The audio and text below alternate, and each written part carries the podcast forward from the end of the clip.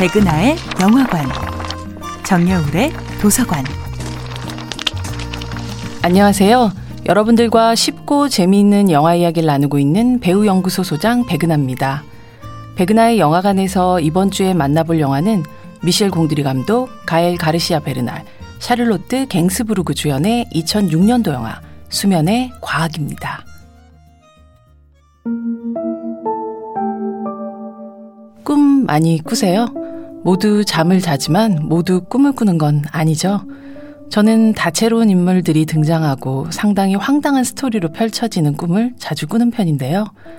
하지만 꿈에서 벌어지는 일을 또렷하게 기억하지 못하다 보니 가끔은 그 이야기가 궁금해서 다시 잠을 잘까 하는 생각이 들 정도입니다. 모두들 가보았지만 증명할 수 있는 걸 손에 가지고 귀환한 적은 한 번도 없는 곳. 그곳이 바로 꿈의 세계입니다. 영화 수면의 과학에서는 그런 스펙타클한 꿈과 지루한 현실을 오가는 남자 스테판이 등장합니다. 어린 시절 아버지를 따라 멕시코로 떠났던 스테판은 성인이 된 후 어머니가 계신 파리에서의 새 삶을 시작합니다. 달력을 만드는 회사에 들어가지만 무한대의 상상력을 가진 스테판의 머릿속은 네모난 종이 속에 숫자로 가두어진 달력의 세계와는 도통 어울리지 않습니다. 그러던 어느 날 스테판의 아파트 옆집으로 운명처럼 스테파니라는 이름의 여자가 이사 옵니다. 그리고 스테판은 혼자만 감상하던 꿈의 세계의 첫 관객으로 스테파니를 초대합니다.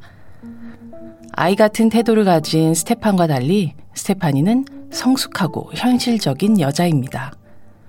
이름을 제외하고는 언뜻 어울리지 않는 두 사람은 그렇게 사랑인 듯 사랑 아닌 사랑 같은 시간을 함께 보냅니다.